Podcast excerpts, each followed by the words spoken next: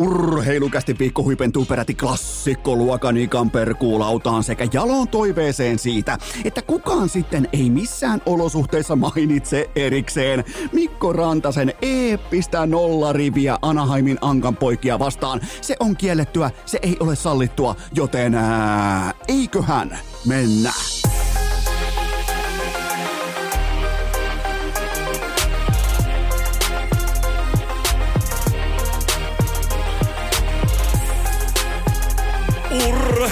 Urheilukäästin kutoskausi. Salvoksen hirsistudiossa Eno Esko, tuottaja Kove ja päiväkorista karannut pikku Taavetti. Tervetuloa te kaikki, mitä rakkahimmat kummikuuntelet jälleen kerran urheilukästin pariin on perjantai 17. päivä marraskuuta ja minä, tuottaja Kope ja Pikku Tavetti, me halutaan kiskaista tää eeppinen perjantai-episodi käyntiin äärimmäisen iloisilla uutisilla täältä kotopuolesta. Osa teistä eittämättä jo tässä kohdin arvaakin, että mistä on kyse, mutta kyllä vain huhut pitää paikkansa. Pikku Taavetti on kuin onkin valittu päiväkotinsa joulujuhlan edustuskokoonpano. Jumalauta, iso ohjelmanumero tulossa ja pikku Taavetti mahtui kuin mahtuikin joukkueeseen. Ja mun pitää totta kai pitää perusasioista. Mun pitää kantaa tässä kohdin vastuu sekä isänä että ennen kaikkea pikku Taavetin agenttina. Mä menin välittömästi, kun mä kuulin joulujuhla-aikataulusta, mä menin välittömästi vaatimaan johtavan vokalistin roolitusta tai muuten vaihtuu tarha. Muuten lähtee paikallislehdistöön, jumalauta. ABC Renkomäen sanomiin lähtee välittömästi ly- lynkkausjuttu, mikäli tämä roolitus ei lähde toimimaan nimenomaan suhteessa tähän pelaajahankintaan, joten se on nyt tässä. Tämä on viimeinen satama tolle tarhalle näyttää, että ne välittää tästä tähtihankinnastaan, joten pikkutaavetti, tämä on virallista tietoa, pikkutaavetti, johtava vokalisti, ei osaa muuten vielä puhua, johtava, ei tarkoita sitä, että osaisi laulaa, johtava vokalisti, tarhan pikkujouluissa, do or die. Se on jumalauta, se on johtava vokalisti tai boost tämä tilanne, joten tässä mennään. Tämä on se, tavallaan se tilanne, missä mennään. Ja täytyy muuten sanoa, jos ihan vakavissaan puhutaan, niin jumalauta toi päiväkoti, se toimii. Herra, vaikka on tullut pöpöjä mukana, vaikka on tullut muutama tautikin on mukana, niin Jumalauta se on fiksu keksintö. Herra Jumala se on fiksu investointi. Siis nyt varsinkin kun homma, homma siis sujuu, eli kun sinne mennään, niin pikku suorastaan juoksee. Siis se on niin jotenkin sydämellinen hetki, kun se suorastaan juoksee sinne suosikkihoitohenkilöiden pariin, että hei tässä ollaan ja tohon sylimä ja tosta tulee puuroa, niin jotenkin se on sellainen hyvä vipa. Ja siis osahan, mä en siis esimerkiksi vaikka tuossa niin kolme kuukautta sitten tiennyt yhtään, että vaikka mun mutsi, siis mummi Seppänen on ollut tuolla alalla töissä tuommoisen 45 vuotta suurin piirtein, ehkä jopa vähän enemmänkin, niin öö, mä en tiennyt sitä, että tarhassa lyödään aina tilastot kouraan päivän päätteeksi. Uniaika, mitä leikittiin ja mitä syötiin. Joten mä sain bisnesidean, kuten mä, mä, mä haluan aina kaikessa seurata mun suurta esikuvaa, tietenkin Jere Karalahtea. Mä sain, herra Jumala mikä lause, mä sain idean omasta päiväkodista, Eno Eskon päiväkodissa nimeltään Myskäysparatiisi. Otetaan vielä askel pidemmälle ja astutaan syvän datan maailmaan nimenomaan tässä loppuraportissa. Ensinnäkin uni jaotellaan, u- uni, eihän se kelpaa vaan, että kerrotaan minuutteja tai tunteja. Uni jaotellaan Polarin Anstilan ja REM-univaiheen mukaan piirakka-diagrammiksi äh, kaikille vanhemmille päivän päätteeksi. Toisekseen leikeistä on saatavilla ottelunauha, jossa käydään läpi sijoittuminen, leikkiasento ja leikkimisen tukitoimet. Kolmanneksi katsotaan ravinnon osalta ihan kaikki ruoansulatusdata, että miten elimistö ottaa mitäkin energiaa vastaan minkäkin rasituksen alaisena. Ja se nyt on ihan sanomattakin selvää varmaan tässä kohdin, että ää, myskäysparatiisiin sinne tuodaan vuokatista Coach Virtaselta 1-2 testimattoa paikalle, kuten ihan perusasioihin, peruspalvelurakenteeseen kuuluu. Itse asiassa ulkoilua, sitä ei ole Enoeskon myskäysparatiisissa ollenkaan, vaan kaikki liikunta suoritetaan nimenomaan tässä myskäysparatiisissa testivälineistön parissa testimatolla. Kaikki liikunta, miettikää, Coach Virtanen antaa ohjeita vieressä ja kaikki pienet taaperot opettelee kävelemään nimenomaan asianmukaisissa testausolosuhteissa. Jumalaut, se on siinä. Ja hintahan on se ihan klassinen, ihan siis näennäinen kymppitonni plus alvi per kuukausi. Ja on muuten, on muuten alviton bisnes. Tarhabisnes on alvitonta bisnestä, joten pelkkä kymppitonni per kuukausi, joten se on siinä. Jos ette tiennyt, että tulee syvää dataa tai puolisyvää, vähän niin kuin tekstitv-tyyppistä dataa tulee mukaan jokaisen päiväkoti päivän päätteeksi, niin nyt tiedätte. Eli uniaika, mitä leikittiin ja mitä syötiin ja minkälainen moodi on ollut. Joten Eno Esko myskäysparatiisissa ottaa vielä askeleen pidemmälle. Mennään suoraan tästä oikeastaan, niin mennään Hockey Hall of Fameen. Mennään sinne, mikä pitäisi olla täynnä pelkästään legendoja, missä olisi todella tiukka ovi. Sitä voi koputtaa, sitä voi nykiä, sitä kahvaa voi vähän kolutella. Jumalauta, muuten täällä on tällä hetkellä pikku... Sen verran vielä palaan pikkutaavetti, että toi ovi, ovi, siis jumalauta ovi, ihan normi ovi. Herra Jumala, se on fiksu keksintö. Siis, ja niin, se on niinku ykköslelu. Sen avaaminen, kiinnilaitto, välissä nauraminen, avaaminen, kiinnilaitto, nauraminen, jumalauta se pyörii kuin aikoinaan pelikanssin ovet, kun kävi 58 pelaajaa kauden aikana sisällä ovi on tällä hetkellä ykköslelu täällä, joka totta kai otetaan huomioon myös Eno Eskon päiväkodissa nimeltään Myskäysparatiisi, mutta Hockey Hall of Famein luokkanumero 2023. King Henrik, eli Henrik Lundqvist ja kumppanit mukana listalla. Kaikille pienhatunnosto ei kuitenkaan liian merkittävä, nimittäin nyt mennään siihen pääongelmaan, ja se on se, että Hockey Hall of Famein nimi on Hall of Fame. Se ei ole Hall of äh, melko hyvä, se ei ole Hall of vähän sinne päin, vaan sen pitäisi ihan oikeasti olla Hockey Hall of Fame. Sinne kutsuttiin veskareista myös Tom Barasso ja Mike Vernon. Ja tämä on se kohta, kun mulla keitti yli. Tämä on se kohta, kun mulla tavallaan niin kuin lähtee myskäysparatiisin, lähtee osakkeet takkaan. Tämä on se kohta, kun mä myyn myskäysparatiisin osakkeen 3,8 miljoonan euron hintaan ulos välittömästi, koska Barasso, te kohta huomaatte, mihin ollaan menossa – Barasso pelasi NHL yhteensä 19 sesonkia. Mukaan mahtuu yksi, mä toistan yksi huippulaadukas kausi. 63 matsia, 31 voittoa ja GAA maaginen 2,07. Se on sen ainoa laadukas huippukausi. Kaikki muut Barasson kaudet, ihan täyttä roskaa. Eikä tätä voi selittää millään maalimäärien nousulla tai laskulla. Ja kaikkihan meistä boomereista muistaa Barasson upeat nämä Pinnaklen ja, ja Skoren ja uh, Upper Deckin ja Upper Deckeri, vai mitä nämä kaikki olikaan, siis NHL-kortit. Mä muistan ainakin Tom Paras oli kovaa vaihdantavälinettä nimenomaan seminaarikoulu, seminaarin alaasteen pihassa Heinolassa. Tom Barasso tai Boost, eli siinä on tavallaan ne näytöt. Yksi huippulaadukas kausi. Totta kai Barasso voitti kaksi Stanley Cupia Mario Lemieux, Jaromir Jaagerin, Paul Coffin ja Ron Francisin takana. Hurraa! Sielläkin 3,6 GAAlla koko uran GAA peräti 3,24 ja kiekot kiinni 89 prosenttisesti. Sä, sä et pääsis, sä et pääsis Tom Barasson numeroilla edes Saipan maalille tällä hetkellä. Et vaikka toisit sen 3,8 miljoonaa mukanas. Ja sitten vielä Mike Werner. Nyt ei niinku tavallaan, ei ole tarkoitus heittää ketään bussin alle, mutta on tavallaan syytä luoda perspektiivi sille, että mennään kotsien pääpihvin, että ketä ei ole valittu. Mutta Mike Vernon – liki 800 matsin ura ja kiekot kiinni 89 prosenttisesti. Plutuspeleissä sama homma. Osa eittämättä muistaa totta kai Vernonin päällä, seisonta, päällä seisonnan keväällä. Oliko, milloinhan se oli? Olisiko ollut 97 Stanley Cup, Consmite, 20 matsia playareissa, 16 voittoa, GAA 1,76. Hyvä. Nyt meillä on perattuna läpi Tom Barasso ja Mike, Vernon, Mike Vernon, molemmat siis Hockey Hall of Fameen. Onneksi olkoon, Hall of Fame kutsuu. Pekka Rinne, liki 700 matsia, GAA 2,43 ja kiekot kiinni 92 prosenttisesti ja nuorelle organisaatiolle ihan kaikki kaikessa yhtä kuin Nashville Predators. Siis aivan täysin ovet, seinät, kaikki saatana katot ne on tuossa organisaatiossa yhtä kuin Pekka Rinne. Ja nimenomaan se, että kuinka hän tohon puuhatason organisaation toisen tavallaan tulpan siihen veneen pohjaan, että ainakaan meille ei tehdä maaleja. Ei kahta kautta, ei kolmea kautta, vaan 15 saatana vuotta yhteen soittoon piti huolen siitä, että meille ei vittuilla. GAA 2,43 keskinkertaisen pelaajamateriaalin takana. Kiekot kiinni 92 pinnaisesti – Aivan käsittämätön suoritus. Te muistatte äsken, mitä Tom Barasso sai kiinni, mitä Mike Vernon sai kiinni. Ottakaa siihen mukaan rinnalle Pekka Rinne. No entäpä sitten Tuukka Rask?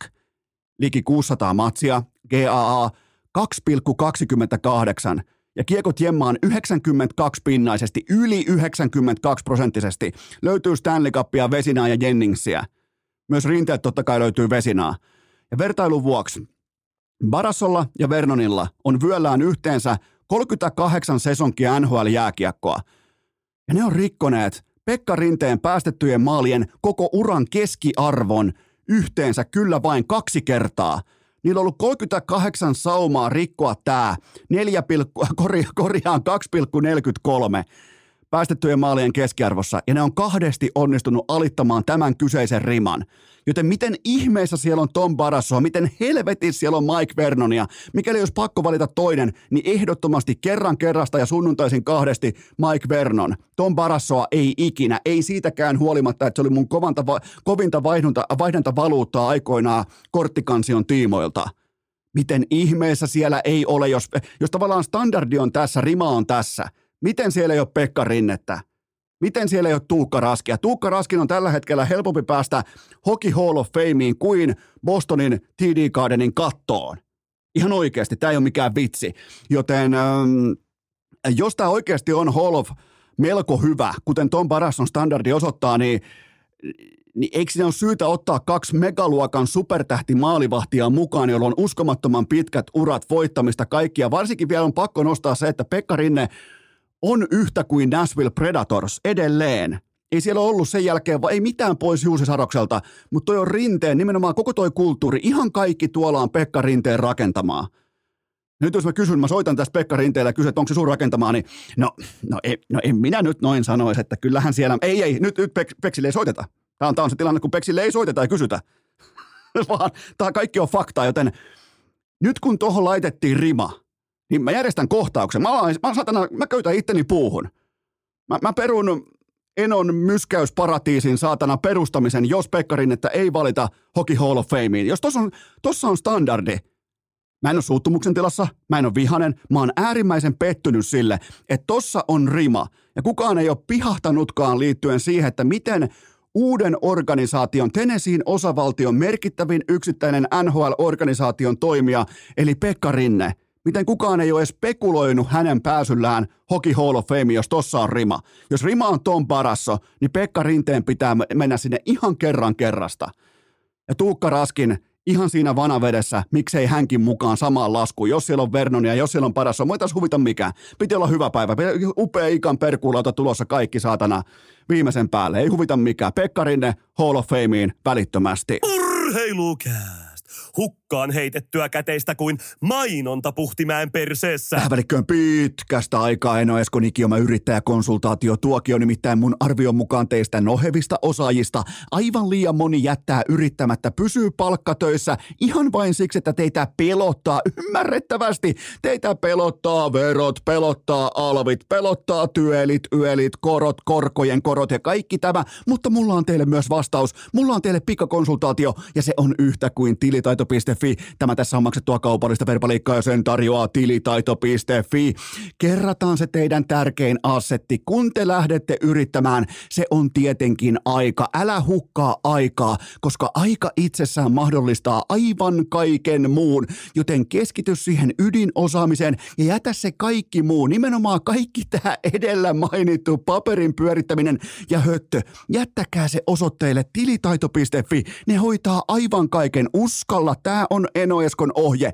Uskalla panostaa kunnon ammattilaisiin, kun sä valitset sitä kirjanpitäjää eli tilitoimistopalvelua itsellesi. Kun sä olet yrittäjä, kun sulla on hegemoniapitoinen Y-tunnus vihdoinkin, niin muista investoida siihen sun aikaan. Ja se löytyy osoitteesta tilitoito.fi. Enoeskon valinta Suomen Kajaanista. Kertaakaan käymättä Kajaanissa. Se on tilitaito.fi ja yrityksesi rinnalla jo vuodesta 19 1957 tilitaito.fi. Urheilukää! Parhaimmillaan syksyisen takkatulen äärellä, jota ei ole sytyttänyt Tuomas Virkkunen. Pidetäänpä yhtenä kollektiivina sykkeet korkealla ja kukaan tässä kohdin ei karkaa Enon myskäysparatiisiin, koska sitä ei tule, sitä ei perusteta. Se ehtona on nimenomaan se, jotta Eno Esko perustaa päiväkodin, on se, että Pekka Rinne valitaan Hockey Hall of Fameen, kuten Tom Barasso. Jumalauta, mä en ala, mutta onneksi te aloitte. Onneksi teiltä on tullut jälleen kerran fantastiko, tiko, tiko tason kysymyksiä inboxi, joten nyt teiltä ensimmäinen pohdinta lavetille. Jahas. Meillä piti olla sopimus tästä asiasta, ja tämä on jumalauta ensimmäinen kysymys. Suliko Mikko Rantasen MVP-jahti siihen, että hän jäi ainoana pelaajana kuudesta starterista kiikareille Anaheim Ducksia vastaan? Se on kuulkaa, mä, mä haluan sen verran puolustaa Rane Raunon poikaa tässä kohdin, vaikka mä teen tiukkaa tinkimätöntä journalismia ihan täysin objektiivisesti, niin mä haluan siinä määrin kuitenkin puolustaa Rane Raunon poikaa, että sieltä rehtorin kansliasta käsin on todella hankalaa pelata tehokasta jääkiekkoa, koska se syöttö siinä edellisessä matsissa, kopautus, keskialue, kopautus, syöttö Nathan McKinnonille läpiajoon, niin se johti totta kai rehtorin puhutteluun, kuten ollaan todettu aiemmin. Nyt oli helvetin vaikeaa operoida sitten rehtorin kansliasta käsin. Ja onhan toi siis bad look. Toi on, kuulkaa, toi on kammottava näkymä. Toi on vähän niin kuin Ruisrokin normilippu lauantaina ilman lauttakuljetuksia. Kaikilla muilla neljällä kenttäpelaajalla vähintään kaksi täkyä. Ja Veskarillakin jumalauta 0 plus 1 ja Mikko Rantanen kiikareilla. Eli urheilukästin virallinen lausunto kuuluu seuraavasti. Mikko Rantanen on maanantaihin saakka virallisesti ulkona MVP-debatista. Eli nyt perjantai, lauantai, sunnuntai Mikko Rantanen on poissuljettu NHLn MVP-debatista. Näin muodoin. E, e, e, e. Montahan kolmossyöttöä, oliko neljä kolmossyöttöä, mutta niitä ei lasketa. Niitä ei tässä lajissa lasketa, mutta jumalauta. Olihan siis, Miettikää, kun olisi ollut pistemies bingossa. Mikko Rantanen, se viimeinen pelaaja, jonka sä tarkastat, katsot, että aha, kahdeksan maalia taululla. Jumalauta, tämä on se, kun mä osun. Sen jälkeen saat katsomaan, pistämään maali kerrallaan sit kotijoukkueen sarakkeesta. Okei, ei ekassa, ei tokassa, ei kolmannessa, ei neljännessä, ei viidennessä, ei kuudennessakaan maalissa mukana, ei seitsemännessäkään maalissa mukana. No toi kahdeksas, se on pakko osua. Ei siinäkään mukana. Joten tota, Mikko Rantanen, näin muodoin, näillä perusteluilla – ulkona MVP-debatista ensi maanantaihin saakka. Seuraava kysymys. Mikä joukkue tarjoaa Patrick Kaneille parhaan sauman huipulle palaamiseen? Hän on nyt totta kai ihan täysin luonnollista se, että Kaneillä on ikioma PR-kiertue, PR aika voimakaskin mainoskiertue ää, tien päällä kaikki on nyt punaposkisen kiinnostuneita ja agentin toimistolle lähetetään jo suklaarasioita etukäteen, että saadaanko me Patrick Kanein palvelut tänne, mutta välttämättä se nyt ei ihan kuitenkaan näin tule menemään. Mä ymmärrän, minkä takia luodaan tällainen kuva siitä, että yhtäkkiä hän olisi äärimmäisen haluttu ratkaisuluokan pelaaja huipputason organisaatioihin, mutta sitähän ei tietenkään tässä kohdin enää ole. Viime kaudella Kane oli totta kai ensin poissa oleva, sen jälkeen epärelevantti. Hän ei kuitenkaan ollut sysipaska, mutta Rangersissa kuitenkin loppua kohden enemmän tai vähemmän sellainen seinäruusutyyppinen. Me tunnistettiin pelinumero, me tunnistettiin lavan erkkaus, me tunnistettiin luistelutyyliä ja kiekon käsittely ja alkulämmittelyt, kun ne nostaa rystyllä sinne maalin kattoon niitä kiekkoja, mutta ei se kuitenkaan pystynyt tuottamaan yhtään mitään. Joten kysymys kuuluukin, Kuinka paljon viime kaudella Kane raahas toista jalkaansa mukanaan? Se on nyt se ratkaiseva kysymys, ei meille faneille, vaan nimenomaan niille GMille, jotka pohtii sitä, että oiskohan tässä nyt kuitenkin se, niin kuin tavallaan se, työkalupakinhan pitäisi olla nyt jo valmis.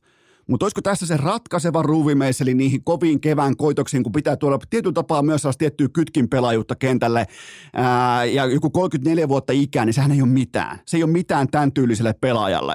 Et jos mä olisin GM, mä, mä tuijottaisin enemmänkin noiden le- leikatun lonkan vuosirenkaita. Hyvä, että en ala puhumaan lonkista välittömästi jo monikossa niin kuin puljun tiimoilta tulee tehtyä, joten hänellä Patrick Kaneilla on vain yksi leikattu, huovatkaa vain yksi leikattu lonkka tässä vaiheessa, joten mä katsoisin pikemminkin sitä lonkkaa kuin tämän pelaajan ikää.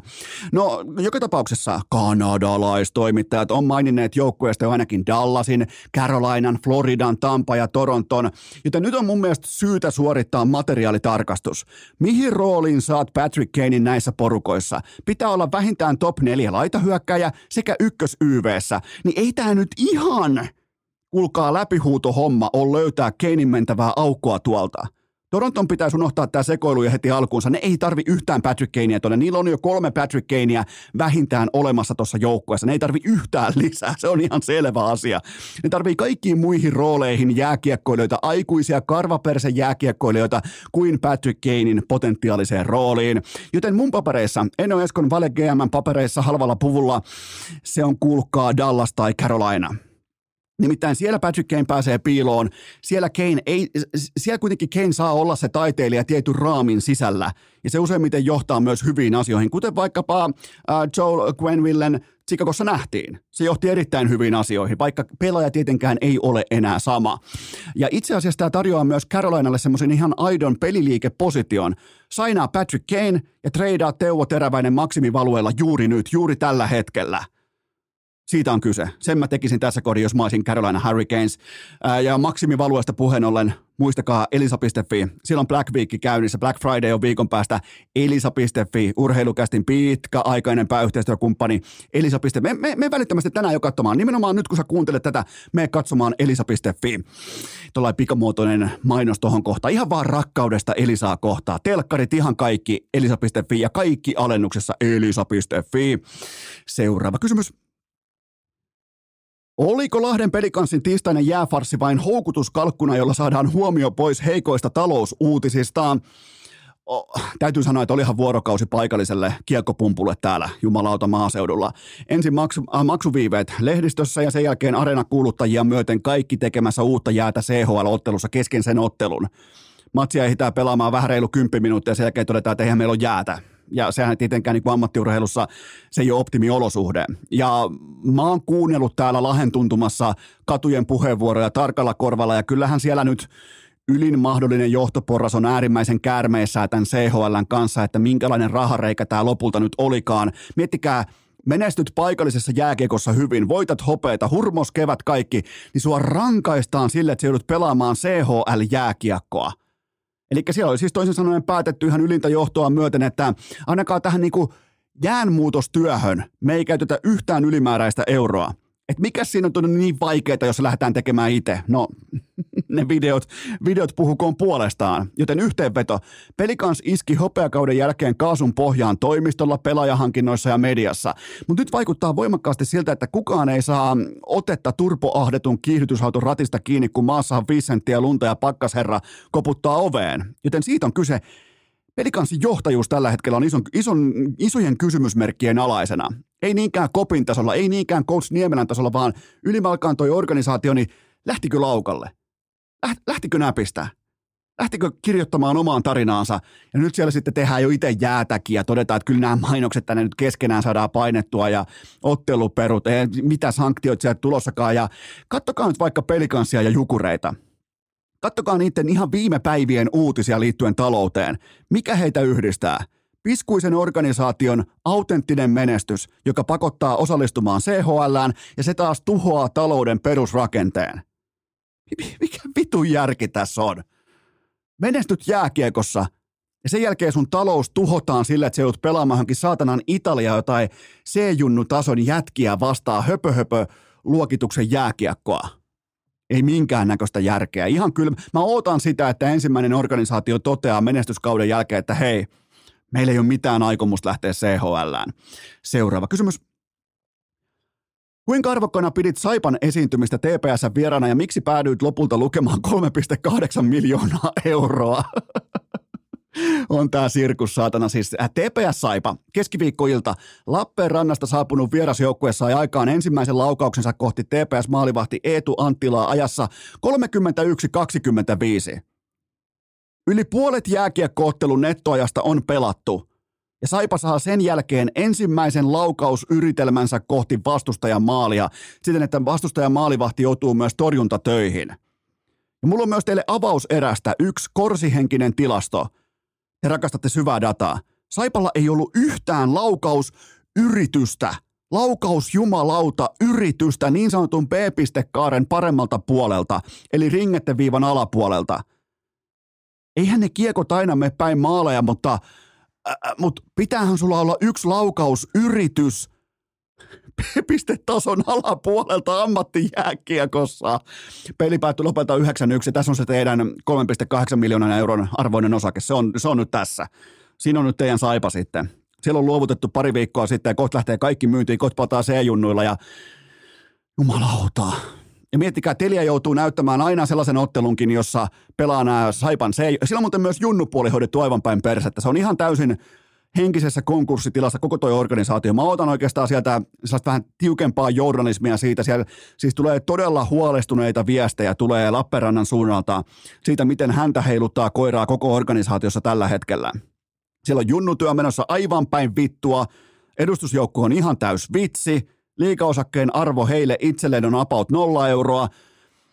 sillä on johtajuus. Vähän niin kuin, vähän niin kuin Lahdessa karkailee, niin tuolla ollaan jo ojan puolella. Tuolla ollaan jo siellä syvällä ojassa, siellä kuralätäkön keskellä, eikä ole muuten kura, kurahalarit päällä tuolla porukalla, kun on paskat housussa. Joten tota, siinä on teidän Lappeenrannan saipa. Seuraava kysymys. SM Liikan lukemat eivät tehneet jokereiden Mikko Saarnin mukaan järkeä, niin ollaanko siellä kuitenkin valmis laittamaan työ sisään tai edes rikkomaan hiki? Erittäin tarkkakorvaista kuuntelua, nimittäin Mikko Saarni nimenomaan käytti tätä termiä, että numerot eivät tehneet järkeä. Ihan kuin Amerikan ikioma Ossi Väänänen olisi valinnut nämä sanat etukäteen jokereiden hallituksen puheenjohtajalle. Ja Ossihan jätti silloin kesällä, se jätti pysyvän jäljen kästi kuuntelijakuntaan. Kaikkihan teistä nykyään ei lähde laittaa toistoja sisään tai ei lähde siis ei lähde kuulolle ja kuntoilemaan, vaan lähtee rikkomaan hikeä. Joten Ossi, joka päivä pitää tavoitella edes sitä, että kävisi rikkomassa hien. Se on ainakin mulla sellainen tietty tavoite ja ainahan se ei toteudu tietenkään, kun pitää olla muun muassa vaikka tässä ja pitää olla perheenissä ja pitää suunnitella Eno Eskon myskäysparatiisia, mutta tota, tässä se on. Jumalauta. Tark- mä nostan hattua tälle tarkkakorvaista kuuntelua. Seuraava kysymys. Kohta muuten sitten Ikan perkuloudassa otetaan kiinni myös tähän jokereiden ja liikan väliseen hippasleikkiin. Seuraava kysymys. Joko on selvinnyt, mikä Arttu Kärki on mieheen, miehiään ja miksi hän ottaa Mikko Rantasen YV-tontin olympialeijonissa 2026? Kyllä, johan nyt tulee Ranen suuntaan. Kerran kiikareja saatana Anaheimin Ankan poikia vastaan ja välittömästi mennään. Eli Arttu Kärki, siis Arttu Kärki on tällä haavaa OHL, vai missä ikinä hän pelaakaan. Hän pelaa siis näissä vinttikoirissa. Niin tota, hän on peräti käänteinen ramimäättä, joka paikasta menee. Ja herra Jumala, mikä nollakulma pyssy sillä on juurikin siltä The-tontilta, missä normaalisti operoi Suomen jääkiekossa nimenomaan numero 96 Mikko Rantanen. Siinä on sellainen kutserovimainen ja rantasmainen tyyli laukoa toisjalkaisena one-timer. Se on, se on Arttu Kärjen leipälaukaus. Mulle lähetettiin oikein ottelunauhaa inboxiin. Mä katsoin sen kaiken läpi nimenomaan koosteen hengessä, että miten se tekee maalinsa. Jumalauta, se on pakkia, se pelaa siellä ykköslaukojen paikalla melkein nolla kulmassa. Mä en muuten, ja, ja hatunnosto mulle, mä en ole vieläkään kysynyt Lassi Alaselta, että mikä poika tämä kärki nyt oikein onkaan. Mä en kysy. Lassi, yhtä lailla kuin Rane, Rane Raunon poika on nyt kiikareiden jälkeen viikonlopun verran MVP-debatista boikotissa, niin yhtä lailla Lassi Alanen on vielä kolme päivää boikotissa siitä syystä, että hän vaihtoi Valtteri Merelän profiilikuvaa Elite Prospektissa, joka johti farmikäyntiin. Se on siinä Lassi Alasen boikotti täten myös jatkuu, mutta Arttu Kärki, on kyllä tylyä on meininki. Rane Raunan poika satana kerran kiikareilla, niin siellä ollaan jo tekemässä Torinon olympiajoukkueeseen ykkösyyveille muutoksia. Mutta tätä, tätä on olla urheilufani, näin sen pitääkin mennä. Seuraava kysymys. Mitä odotuksia lataat Hiidon Suomen kappiin nyt viikonlopulla ja tuleeko Iivosta peräti koko kansan rinteri? Kyllähän tässä varmaan tulee itse kunkin olla valmis lauantai-aamuna kello 10, kun Iivo, siis jumalauta mehtäkone hyppää perinteisen miten se ehtii lämpimäksi? on tästä tulee hurja otatus, mutta ää, sunnuntaina on sitten totta kai myös perinteisen väliaikakympit, joten saadaan aika ter, ää, niin kuin melko tarkka identtisellä ladulla siitä, että millä nuotilla maailmankappi lähtee käyntiin tuolla rukalla sitten taas viikon kuluttua, mutta hiihto on kyllä perheellisenä niin kuin ihmisenä, niin hiihto on parasta. Miettikää, nimenomaan penkkiurheiluhiihto, lauantai-aamu, pikku taavetti puuhastelee iloisena tuossa tuollaisen palikkakasan kanssa tai avaa puoli tuntia ja sulkee ovea yhteensoittoon. Sen jälkeen siinä on vähän hieman omassa kupissa on totta kai kaffaroosteri ja siihen sitten Iivo Niskanen ventiloi sprintin kanssa 25 asteen kainuulais kuusamolais pakkasessa, joten tota, kyllä se on pakko olla viihdettä. Kyllä mä oon valmis lauantai-aamuun ja muutenkin mun mielestä kun hiihon kattominen, se on sellainen vähän sellainen boomer movie, sellainen faija movie, vähän sellainen niin kuin villasukat jalassa ja sai tietty paskan haju jo valmiiksi kämpässä, kun pikkutaivetti painaa toistoja sisään ja ai ai. Olisiko siinä muuten myskäysparatiisi tällainen bisnesidea, että nämä, nämä taaperot katsoo vain hiihtoa. Sillä sama aikaan, kun ne ulkoilee, heittomerkeissä ulkoilee äh, Coach Viltasen testimatolla, niin siihen samaan aikaan muun muassa vaikka 2018 äh, miesten 50, 2017 perinteisen 15, tällaisia niin ottelunauhoja vähän niin kuin motivaattoriksi näille Enon myskäys. Tämä kohta varmaan tulee poliisiasia tai lastensuojeluasia tästä mun myskäysparatiisista, mutta sitähän yrittäminen on. Joskus se, joskus se poikii, joskus ei, joskus lähdetään putkaan, ei voi mitään. Seuraava kysymys. Mitä aiot kokata nyt seuraavaksi, kun sait jo Joe Burrown, Lamar Jackson ja Trevor Lawrencen häviämään samalla viikolla? Jumalauta, se oli eeppistä. Siis se oli eeppistä. Mä sain NFLn parhaita pelirakentajia häviämään jokaisen heistä oman matchupinsa heikommalle QBlle ja se, se ei nimittäin tuossa liikassa. Se ei toteudu ihan joka ikinen kerta, joten ainakin tämä jäi mieleen.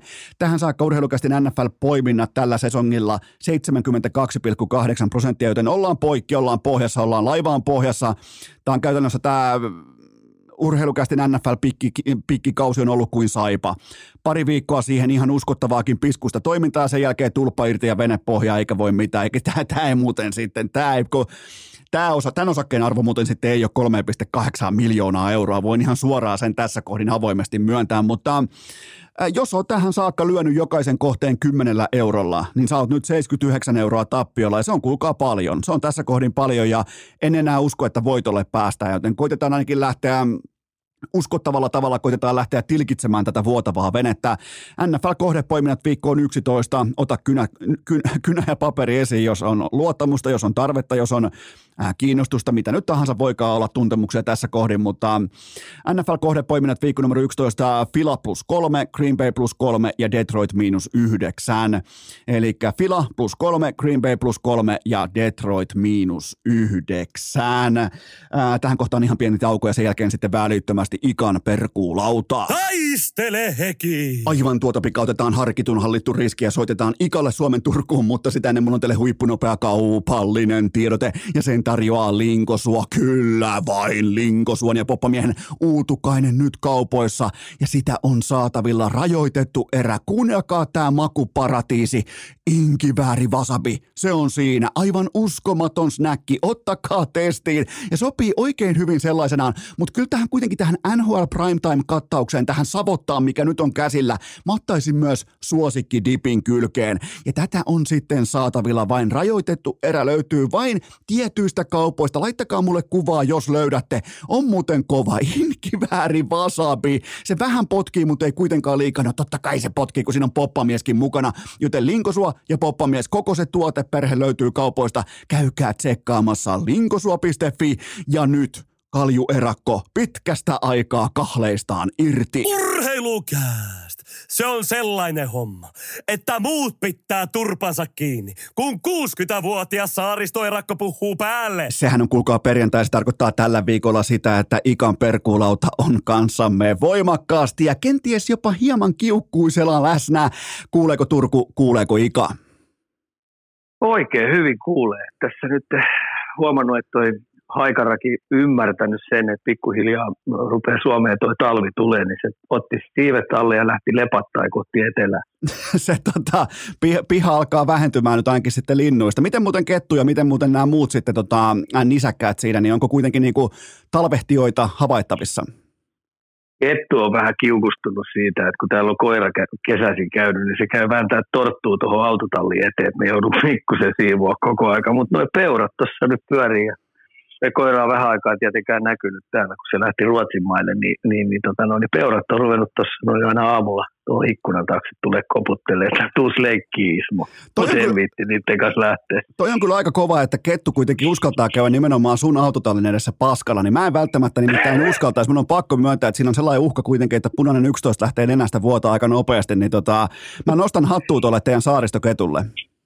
Joo, mutta ei, tota, se on aika rehvakkaa olo, että se hirvistelee mulle ja vääntää semmoisen löysän tortu siihen ja siinä on sulle kaljupää saa. Mutta Ika, hei, pysytään, pidetään tämä retoriikka, väännetään torttua nimittäin. Mulla on edessäni nuoren, ainakin nuoremman Ismo Lehkosen kuva, jossa päällä on jokereitten pelipaita, tämä legendaarinen kuva ja jokerit ilmoitti nyt tässä muutama tovi sitten jääkekon SM-liikalle, että ai teidän osake maksaa 3,8 miljoonaa euroa. Pitää pitäkää tunkinne. Me pysytään mestiksessä, me tehdään junnutyötä, meillä on omat arvot, niin Ika, sana on vapaa. Ensinnäkin ihmistä on hyvä tietää, että, että, että maailmassa on kaksi ihmistä, jokeri-ihmistä, jotka on painanut koko jokeriputken läpi sieltä kortteliliigasta lähtien. Eli niin kuin Herttoniemen Chicago Blackhawksissa aloittanut ura ja siitä painanut kaikki, kaikki niin tasot läpi sinne ajunnuihin asti. Ja sitten on kurvailu muutama peli Divarissa ja sitten – olen myös ollut jokereissa valmentajana. Niin, Kyllä. tota noin, niin onhan, onhan, se ihan selvää, että kun on, on tuommoinen 20 vuotta ylikin ollut jokeri, niin kyllä nyt pikkasen meni tunteisiin. Ja sitten tässä on muistellaan se KHL-keistikin, mikä oli, niin ekan vuoden jaksoin katsoa peliä, mutta sitten mä huomasin tuon Politpyydon toiminnan, että se on ihan turhaa siellä puuhastella, koska Venäjän pojat oli päättänyt siinä joukolla, että semifinaaliin asti ei muuten yhtään ulkomaalaista joukkuetta me jatkoi piste. Kyllä. Ja sen takia mäkin lopetin sen seuraamisen ja nyt kun sitten tuli lähtö sieltä onneksi, niin, niin, niin into piukkana odotin, mutta tämähän oli vitsien vitsi. Tää, Tota noin, niin ihan oikeasti, kun tuommoinen junioriputkikin, mikä jokereilla on, se on yksi kovimmista tuottajista nuorisokia, koska puhutaan maajoukkuetason pelaajista ja kasvattajana, ja, ja ne on pistänyt kovalla volyymilla niin arvoja ja muuta siellä kohdille, niin nämä höpö, höpö äijät, joille ei ole mitään tekemistä kilpaurheilun kanssa, niin ilmoittaa, että hei 3,8 miljoonaa, tervetuloa tähän konkurssipesään sisään saatana. Herregud. Mä, mä maksaisin Ika siitä ketun, joka paskantaa siihen. Mä maksaisin siitä ketun Turkista ennemmin 3,8 miljoonaa kuin tästä liikan osakkeesta tolla valuaatiolla, joka on niin aggressiivinen, että ollaan viimeksi puhuttu, tai niin kuin tavallaan viimeksi ollaan nähty ylimitoitetumpaa bisnestä kenties silloin, kun Rytsylä tosti aikoinaan Lamborghinit, ja siinä käyntö ei käynyt kauhean, kauhean hyvin lopulta, joten tota, mä ymmärrän tämän Ika, minkä takia sulla livahti tunteisiin tämä, koska hommanhan pitäisi mennä niin, ja Mä, mä annan sulle ihan kohta puheenvuoron tavallaan, koska mä haluan sun kannan siihen, mutta mun tietojen mukaan tällä hetkellä on tulen arka tilanne sen tiimoilta, että SM Liikan isot seurat haluaa, että jokerit tulee mahdollisimman salonkikelpoisesti sisään vaikka takaovesta ja isot seurat myös haluaa, että nämä mukana raahattavat osakkaat, nimeltä mainitsematta, ne pitää sudittaa helvettiin tästä toiminnasta, jotta siihen saadaan jonkinnäköinen taloudellinen pohja kuntoon. Nika, ootko kuullut mitään vastaavaa?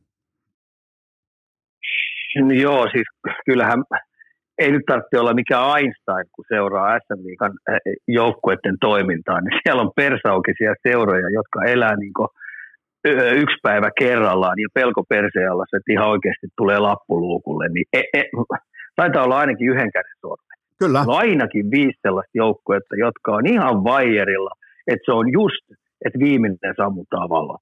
Se on ihan faktaa. Ja tässä on nyt sellainen homma, että tässä on ainakin kaksi vaihtoehtoa. Mä heitän sitten vielä kolmannen.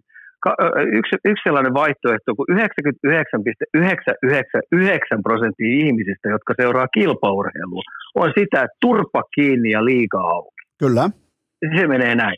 No, mitä pieni ihminen voi tehdä? No, yhteistyökumppanit ilmoittaa, että yhtään pesoa ei tule muuten taloihin sisään ennen kuin liikaa on auki. Me ei tueta tuollaista puuhastelua, mikä liika tällä hetkellä on, koska jääkiekko kuuluu sain, öö, öö, kaikille Suomessa. Eikö niin? Kyllä. Ne yhteistyökumppanit ilmoittaa. No se on aika iso kassavaje saman tien, kun tulee, kun ne ilmoittaa. Toinen on, mitä sä voit yksilönä tehdä. Mä en ostaa muuten kausikorttia ennen kuin liiga on auki. Niin johan rupeaa muuten tapahtumaan. Kyllä. Ja sitten se toinen, jos mä olisin jokereitten niin päättävissä elimissä, mä ottaisin puhelimen käteen, soittaisin Ruotsin jääkiekoliittoon. Haluatteko meidät Aasvenskaniin? Olemme henkemme kaupalla tulemaan taistelemaan SHL-paikasta. Koska Aasve- hei, ihan oikeasti, Aasvenskanissa pelaa tällä hetkellä kaksi tukholmalaista joukkuetta, jotka tappelee ihan järjettömän kovalla volyymilla, että ne pääsisi kohti aurinkoa. No jokerit tulee siihen Aasvenskaniin lisää, niin sehän on helppo vetää tuossa viikon roadi ja sitten pelataan tuossa noin Helsingissä, pelataan kovia Aasvenskanin pelejä. Sehän on helvaten kova sarja viisi kertaa, mä sanoisin näin, että se menee aika lähelle jopa SM tason peleihin. Jumalauta. Varsinkin, kär, varsinkin kärjen osalta. Mieti. No mieti, hei, Niin. mieti, mä heitän vielä mietin, kun sitten kun sielläkin on TV-raha, olisiko se Asvenskanissa 1,8 miljoonaa. Jotain sellaista, 1,2 tai 1,8, siihen se menee, Joo. mikä seurat saa Asvenskanissa. Mutta SHLssä, kun sinne nousee, niin se on 3,8 miljoonaa. Ja luuleeko sä, ettei ruotsalaisia ihan oikeasti kiinnostaisi yksi kovimmista brändeistä, mitä tässä Skandinaaviassa on, Helsingin Jokerit. Niin kyllä, hei, tuossahan Tornio joutui tekemään, kun ei täyttänyt jääkiekkoliiton tota noin, niin niitä ää, mandaatti bonuspisteitä, kun niillä ei ole oikein kunnon joukkueita siellä yläkerrassa, kun on Torniossa, ja niillähän on oma halli, niin nehän joutuu menemään sinne Ruotsin junnusarjoihin pelaamaan, ja pärjäs siellä, hei, ihan ihan niin kuin kympin joukkoon heittämällä. Pelasti luulajaa vastaan ja pelas vuuduuta vastaan. Ja ei vaan sopinut hei meidän C-junnusarjaa. Niin miksei jokerit tee tätä? Nämä, tota, nämä, ideat, on. Niin, nämä ideat on aina villeä niin kauan, kunnes joku tekee ne. Et se, sehän, tota, sehän näissä asioissa aina on, että on ihan selvää, että kaikki kortit on käännettämistä, koska jokereita ei sido mikään osakassopimus tai mikään muu vastaava. Ne, ne voi tehdä omalla brändillään ihan mitä ne haluaa ja mieti minkälainen tappio se olisi, jos jokerit edes vihjais, ei siis menis, vaan vihjais sillä, että ne lähtee hakemaan vaikka uh, Allsvenskanin paikkaa. Ja sitä kautta tavoittelemaan paikkaa SHL, niin se olisi SM Liikalle ihan järkyttävä arvovalta tappio siinä kohdin. Ja se voisi toimia myös vipuna näissä neuvotteluissa, koska ja toinen kysymys ikä on se tavallaan tässä kohdin, että mm, Minkä takia jokerit, kärpät, tappara, ilves, muutama muu SIFK totta kai, muutama muu SM Liigan jättimäinen seura toteaa, että pitäkää tunkkine, pitäkää tämä kattojärjestö. Me perustetaan oma kahdeksan joukkueen huippulaadukas liiga, jääkiekko liiga Suomeen. Niin mikä heitä lopulta siihen estää? Me ei sitä tässä kohdin tiedetä, koska me ei tiedetä osakassopimuksen ää, tavallaan niin kuin tarkkaa rakennetta, mutta pitkässä juoksussa, mikä lopulta estää? Ei yhtään mikään. Ei yhtään mikään, mutta se, että ihan oikeasti me tarvitaan tuo kenttä nyt totaalisesti auki, koska hei, kuuli sellaisen, että sellaisenkin jutun, että kun olisi junnui koko aika lopettaa tuolla, ja se johtuu ihan se, että kun pikkuseurat on, pikkuseurat on hapetettu huonoa happea. Että tämähän on esimerkiksi tämä mandaattipaikka esimerkiksi B-junnus, niin sehän on liigajoukkueiden päättävä juttu. Tiedätkö minkä takia se on tehty sillä lailla, että liigajoukkueelle mandaattipaikka? No kerropa.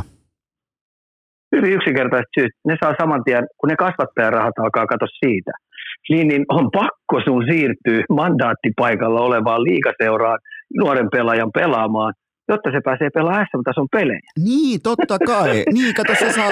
Ja sitten niin. jos, sit jos se onkin laatulohi, se pääsee NHL, niin tämä kyseinen liigaseura ottaa sen 300 tonnia siitä pois lojumasta. Vai onko se jopa 400? On, niin en se muista, on... mitä se on. Okay. Niin kun se on noussut, niin se on neljä. Hei, ja kun se on kuitenkin 15-ikäisen, niin yläasteen ysille asti poika on tullut määrätty juniori, pienen seuran junioriputken läpi, niin ne ei saa pesoakaan. Ja nehän on tehnyt sen pelaajat. Niin, sen takia siinä on nämä mandaattipaikat, ja jotta sä pääset pelaamaan pen, niin sun täytyy aina anoa sen. Ja se tulee syksyllä se päätös. No sen takia nämä pojat joutuu lukioikäisenä hyppäämään muihin kaupunkeihin pelaamaan, koska ei ole saletti, että pääseekö ne pelaa S-tason pelejä. Ai jumalauta. Sitten pojat on, ei pojat on erokkaita siellä.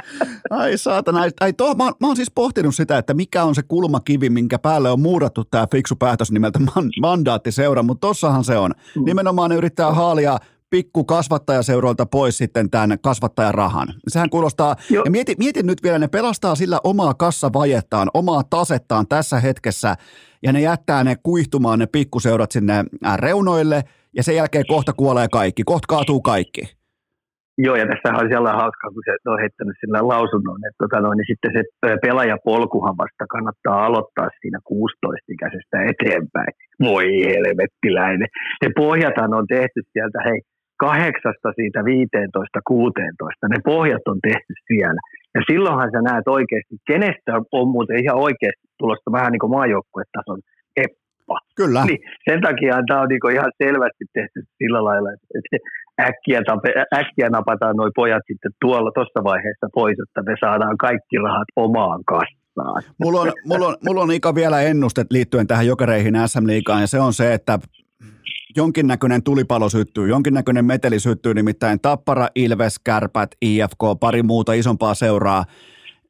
Ne, ne, on, ne on nyt, tämä on tulossa tiensä päätökseen tämä että, että niiden osakkeiden arvo nimenomaan laimenee jatkuvasti, kun siellä on mukana Saipaa, siellä on mukana näitä mikkihiriklubeja, jotka pitää kynsin hampain kiinni siitä saavutetusta edusta, joka on se totta kai se TV-raha. Ja Telia, Ika, Telia on aivan täysin, mun tietojen mukaan, Telia on täysin raivoissaan tästä, mitä tapahtuu. Jokereiden piti olla varma nakki, jokereiden piti olla ikään kuin intopinkeenä juoksemassa SM-liikan helmoihin, että täältä tullaan, ja Telia tässä kohdin Ika on ihan täysin raivoissaan.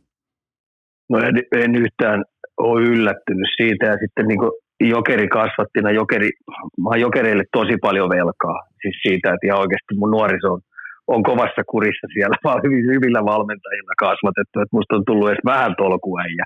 Niin, tota noin, niin mua harmittaa jokereiden puolesta ihan oikeasti tämän vuoden puumi niin jos ne joutuu lätkyttää tota puhelinsarjaa, kato sehän on ihan puhelinsarja. On, on. Nämä kaikki farmijoukkueet, jotka niin, ne soittaa aina maanantai, tiistai, että keskiviikoksi saataisiin pelejä, li, eh, pelaajia liigajoukkueesta, niin koskaan ei tiedä mikä rosteri on. Niin ei tämä puumi, mikä tuolla on, niin jos seuraavana vuonna, jos ne joutuu lätkyttää tota mestistä tuolla, niin, tota noin, ettei se ole kilpailusarja, niin, tota noin, se lässähtää. Hei. Mä Mut, pelkään, että se ihan oikeasti lässähtää. Mutta Ika, Ika, mulla on hyviä uutisia. Otetaan sellainen vähän, no. niin kuin, otetaan vähän krakaa auki, otetaan sellainen humoristinen, vähän pellenkenkää jalkaa, nimittäin Suomen jääkiekkoliitto teki back-to-back kotikisoilla 23 miljoonaa euroa voittoa. Niin Ika, voidaanko nyt lapsen kasvoisesti olettaa, että jääkiekkoliitto laittaa mestiksen kuntoon? No, no ei voida kyllä odottaa. Hei, mä oon ollut sellaisessa, kun kato, kun Veikkauskin oli iso sponssi, tosi iso sponssi, niin mä olin viimeinen, joka piti sitten puheenvuoro siellä, kun kaikki seurataan käytiin, koska tuto on aika pohjaisia, niin kuin tuon aakkos, aakkosissa. Niin mä nostin lapasen kysyä, että mitäs muuten Veikkaus tähän mestikseen pistää, pistää niin fyrkkaa seuroille? Koska mä oon saanut käyntikortit.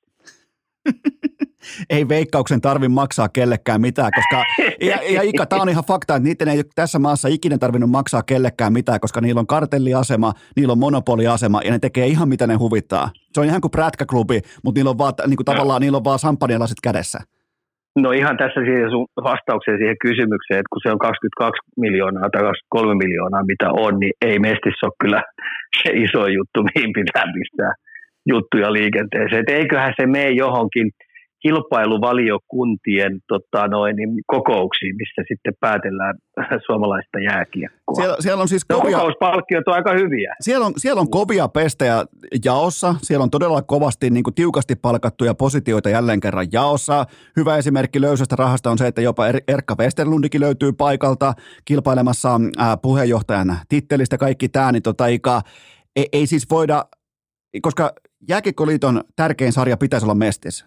Sen pitäisi, huom, pitäisi olla Mestis. Että se on siellä kruunun jalokivi ja siitä ollaan ylpeitä. Jääkiekkoliitto ei ole ikinä kiinnostanut paskaakaan, että mitä Mestikselle kuuluu. Joten kyllä, kyllä, Ika, kyllä tämä heikolta mm. näyttää jälleen kerran. Joo, ja siis se isoin nyt volyymi, mikä pitäisi pistää, niin tuonne kentälle. Kyllä. Ja se volyymi vielä ulkopuolelle niiden nuorten maajoukkuepelaajien. Se on se ylivoimaisesti tärkein setti, mikä siellä on äh, tulossa, koska tota noin, niin ne on ne, jotka tulee edustaa näitä SM joukkueita. Koska me melkein, aina otetaan 20-18, niin yli puolet lähtee ulkomaille pelaaja, koska, pelaamaan, koska ne on aika hyviä pelaajia, meidän kärkipelaajat tuolla, niin niitä viedään Pohjois-Amerikkaan, niitä viedään Ruotsin sarjoihin ja niin edes poispäin.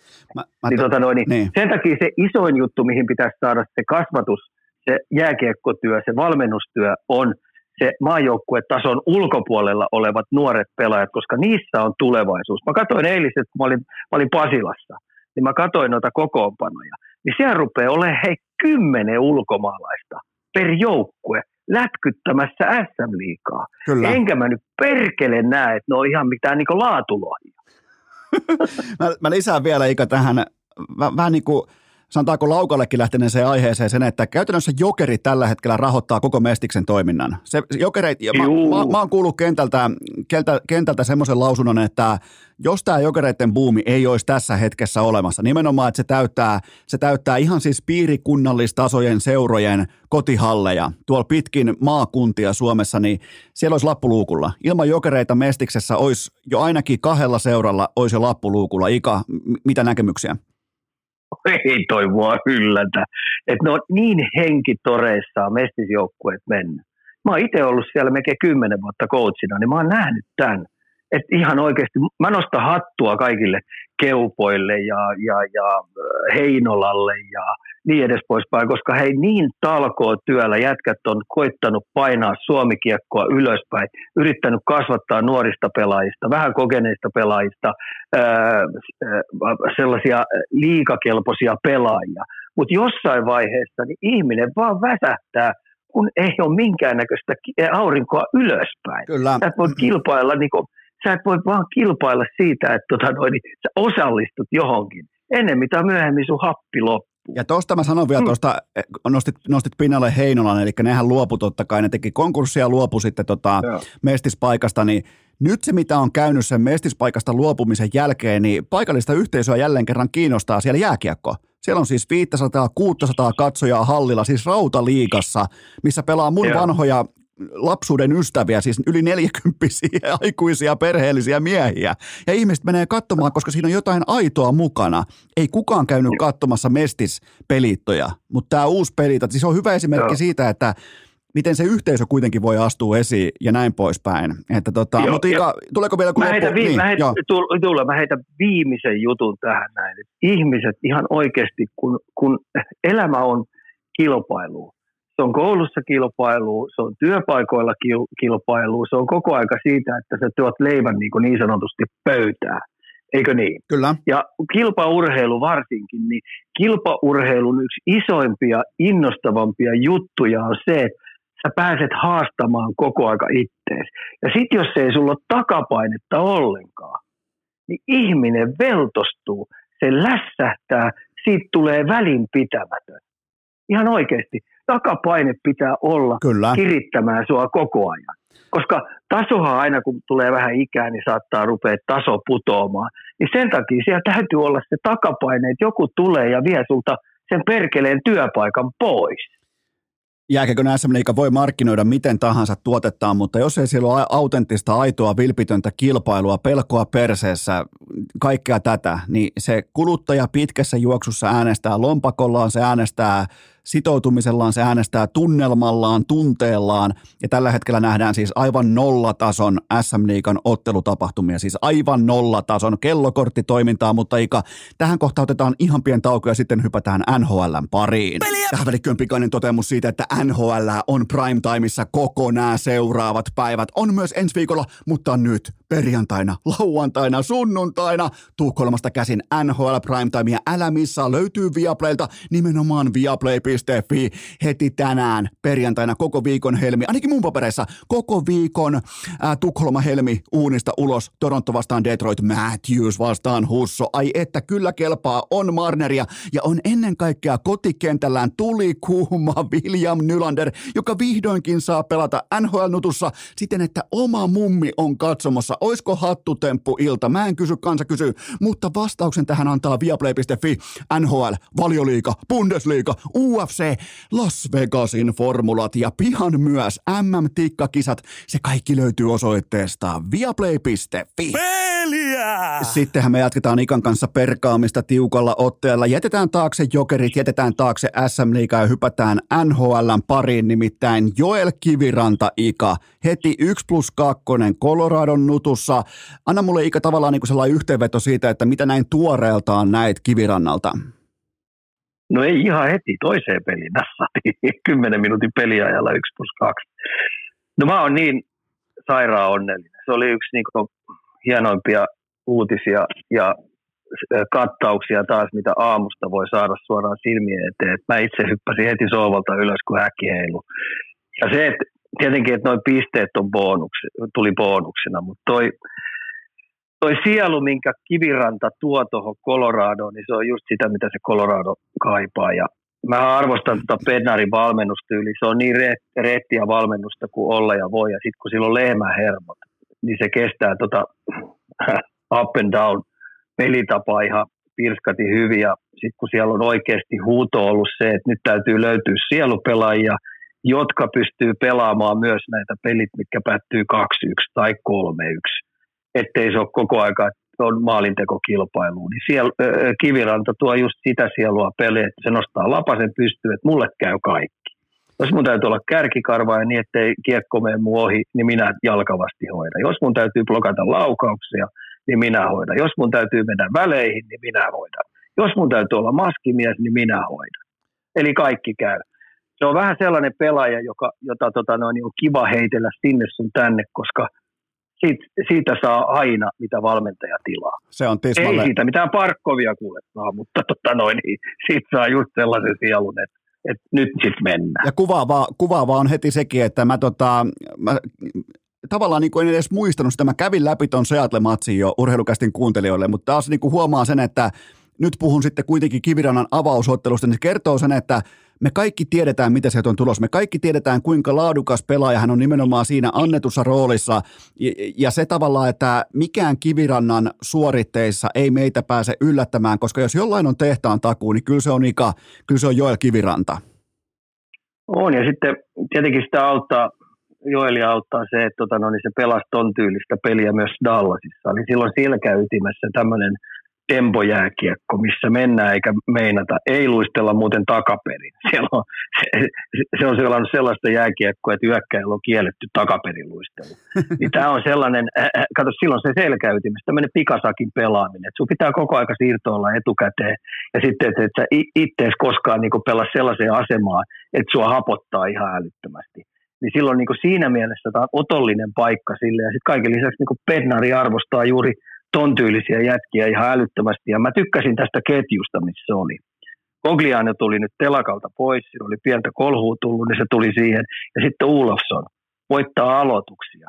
Ja tässä on just sellainen äh, palikka, kun puhutaan taustalta tulevista, että kun jokainen ymmärtää, että, voittava jääkiekko tarvitsee kolmannen ja nelosen, nel, neljännen kentän siellä, jotka pystyy tekemään joinain iltana äh, tulosta myös että et, et se tulee sieltä täältä niitä maaleja, niin toi on kyllä tosi hyvä uutinen Petarille, että toi ketju toimi saman tien. Ja, ja mä sen totean vielä Kivirannasta, että aika moni pelaaja olisi sen tryoutin tavallaan, kun siihen tulee se stoppi kyllä tietää, että okei, että sun palveluksia tässä kohdin, tässä tilanteessa ei oteta vastaan, niin aika moni kuitenkin tällä itsetuntoinen, vähän egoistinen NHL-pelaaja olisi lähtenyt, että no niin mä lähden sitten muualle, mä lähden Eurooppaan, mä lähden tonne ja tänne ja mä en tule enää ikinä tänne, niin se jäi siihen kyttäysasemiin, se laittaa toistot sisään, se pelaa alemmalla tasolla, kunnes se on se kattaus valmis ja sen jälkeen heti paukusta liikkeelle. Kyllä tämä mun mielestä niin osoittaa myös luonnetta. On, ja se, että siinä oli kyllä tietoa, että se farmijoukkue Colorado Eagles, niin, tota noin, niin ne on päivittänyt sen oman farmin, että siellä niin harjoitellaan siihen malliin ja pelataan siihen malliin, että kun kutsu käy, niin ne jätkät on virtaa täynnä. Eli nehän päivitti sen nyt ton viimevuotisen, äh, viimevuotisen jälkeen, koska farmista ei tullutkaan sellaisia pelaajia, jotka pystyy auttamaan sitä joukkuetta, että ne jäi vähän niin sanotusti jalkoihin. Ne joutui sen kesän aikana – päivittämään sen koko farmitoimin sellaiseen tyyliin, että sieltä oikeasti pystytään nostaa pelaajia. Jos tulee loukkeja, jos tulee rosteriohkaisuutta, niin sieltä tulee sitten jätkät, jotka haastaa sitten siitä pelipaikasta. Ja sen takia kiviranta jäi, että mua harmittaa Mäenalaisen puolesta, hitsi kun se olisi ollut vähän kärsivällisempi.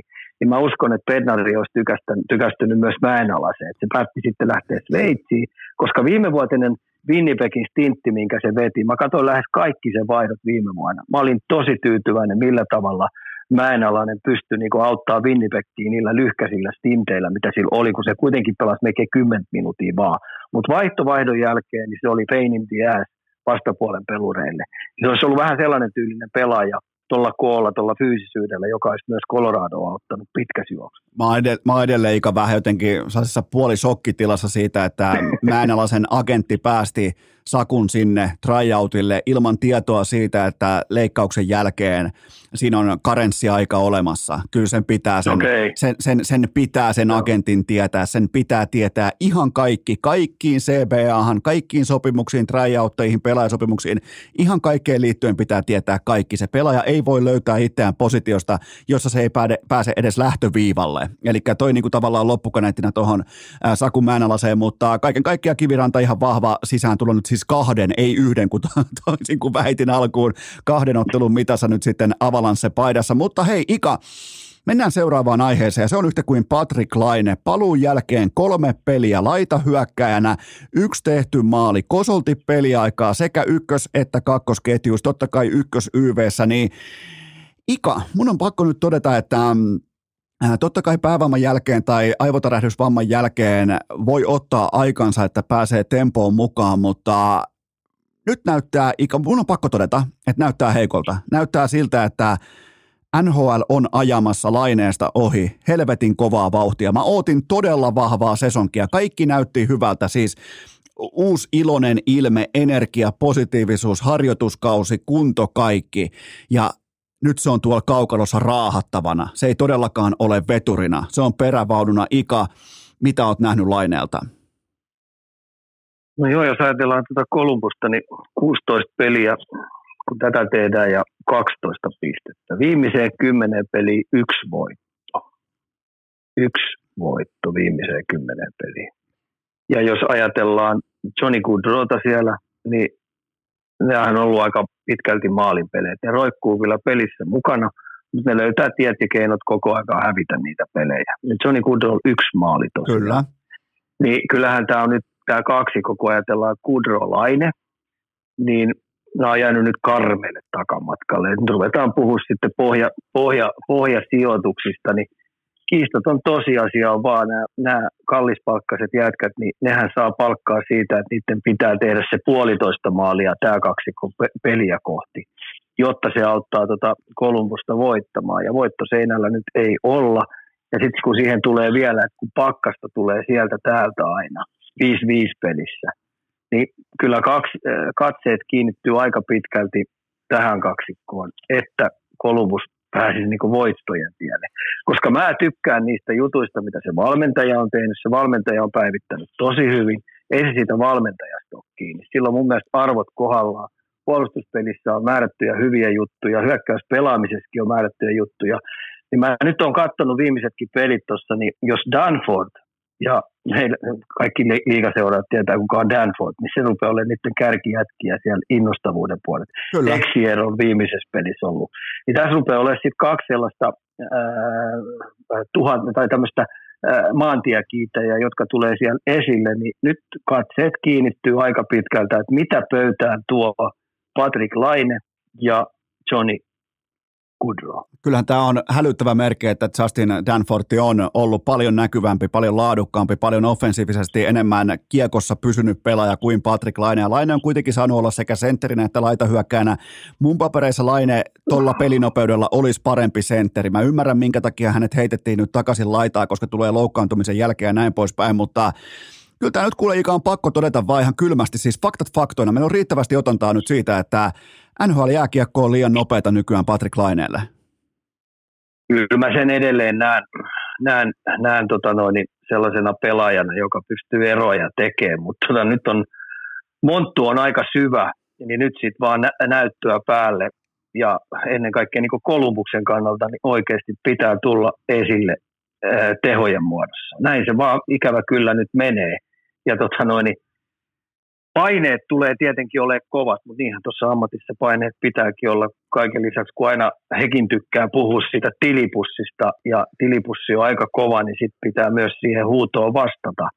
Niin mielenkiinnolla odotan nyt, kun kuitenkin kohta lähestään siitä 20 peliä, niin siinä on 62 peliä jäljellä. Kyllä.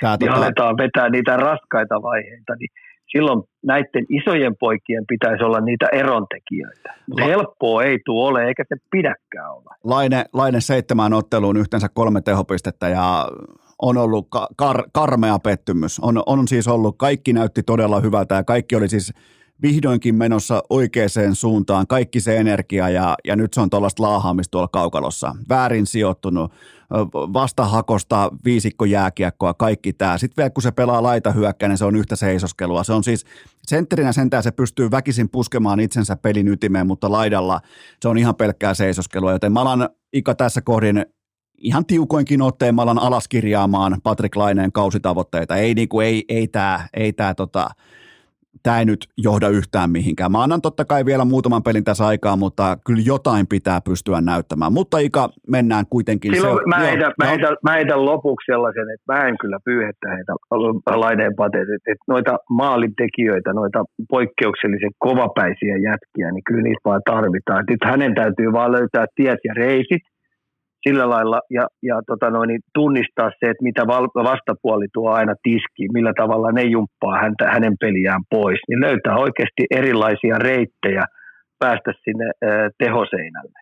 Se, se kaikki pitää paikkansa, mutta nyt on jo niin kauan otantaa siitä, että laineella ei riitä, niin mun on pakko, mäkin haluaisin nähdä semmoisen NHL, missä saadaan herätä, tiedätkö, me teksti-TV kanssa saadaan herätä aina siihen, että Patrick Laineen nimi välkkyy vihreällä siellä, mutta kun ei. Se, se ei pääse niihin tekopaikkoihin, kun se ei pysty luomaan tekopaikkaansa itse. Mutta Ika, mennään kuitenkin pelaaja, joka pystyy luomaan tekopaikkansa itse 18-vuotiaana, Conor Bedard. Ää, sä olit ennen kauden alkua totta kai ymmärrettävästi skeptinen, ja me, meillä on nyt jonkin verran jo otantaa yhteensä 13 matsia tätä tehdessä, y- yhdeksän tehtyä maalia, yhteensä 13 tehopistettä, sysi kammottavan paskassa Chicago Blackhawksissa, pelaa tuommoisen vähän alta 20 minuuttia per ilta siinä keskikaistalla, niin Ika, minkälaisen minkälaisen kuvan Pedard on antanut itsestään nyt tässä e, e, ensikosketusten aikana? E, ensinnäkin otetaan tämä sitä kautta ensimmäistä. Nämähän on aina, kun me mennään näihin varausvuosiin, niin aina syntyy näitä kaksintaisteluja, aina syntyy eri varausvuosista näitä kilpailuja pelaajien kesken.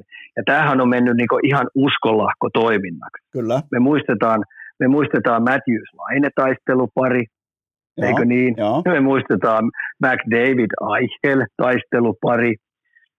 Me muistetaan äh, tota noin, Jack Hughes vastaan kakkotaistelupari. Kyllä. niin, vuosi, ta- mennään vähän kauemmaksi. Taisi olla Krosti ja Oveskin taistelupari. Ne oli, ne oli, ne oli perättäisinä, perättäisinä vuosina. Ai niin, perättäisin. Joo, Joo mutta niistä tuli sitten tietyllä tavalla. Kyllä. Niin, nämä, nämä vuodethan ei ole aina samanlaisia. On huonoja vuosia, joista ei löydykään niitä, jotka johdattaa aurinkoon, ja sitten on erittäin hyviä, kovia vuosia. Tässä on esimerkiksi tämä 2013. Ykkösenä McKinnon, kakkosena Parkkovi, nelosena Seth Jones, Elias Lindholmi, Ristolaista, Kasina ja niin edes poispäin. Niin, tota noin, niin nämä on aika mielenkiintoisia, kun se katsotaan aina eri varausvuoden. Kyllä. Ja nyt kun mennään tähän varausvuoteen, mikä tuli, niin, tota noin, niin mun hevonen, siis mä en edelleenkään luovu siitä, on Leo Carlson. Okay. Mä näen siinä, siinä uutta Matsundinia. Oho. Ja sitten, että äh, Conor Bedard, siitähän tulee hyvä pelaaja. Joo. Mutta onko siitä keskikaista vetäjäksi, koska ne odottaa, että siitä tulee uusi Crosby. Mä sanoin, että siihen on muuten aika paljon vielä matkaa, on kun toki. puhutaan kaisuudan pela- pelaamisesta. Ei siitä McDavidiäkään tule. Oh. Ei, ei, ei, ei sit millään. Tuleeko Parkov-tyylinen sentteri? No ei tuu. Niin tämä on kuitenkin, kun mä ajattelen tota mediamyllyä, mikä on, niin Conor Bedard, että mä, mä toivon, että se selvii tuon mankelin läpi, koska se mediavankkuri karavaani, vankkuri karavaani, niin seuraa sitä koko aika. Ja tämä ensimmäinen vuosi on, mä oon oppinut sen Montrealissa. Montrealissa aina todettiin, että, että aina ykköskierroksessa, mitä esimerkiksi Lamkoski oli, se oli heidän lelu viime vuonna. Mutta nyt ne heitti sen lelun nurkkaan ja haukkuu sitä alimpaa helvettiä, tekee se sitten mitä tahansa. niin, tota no, niin mä pelkään sitä, että toi, toi nuori pelaaja, hyvä pelaaja, poikkeuksellinen laukaus, poikkeuksellinen pelin ymmärtäminen hyökkäyssuuntaan, niin se poltetaan loppuun. Mutta Leo Carsonin tyylillä, millä Anaheim ajaa sitä sisään, niin siitä tulee hei 15 vuodeksi heidän loistava franchise-pelaaja. Okei, Ika, mä tarkennan kysymystä. Siis otatko ennemmin sun joukkueeseen Leo Carlsonin kuin Conor Bedardin?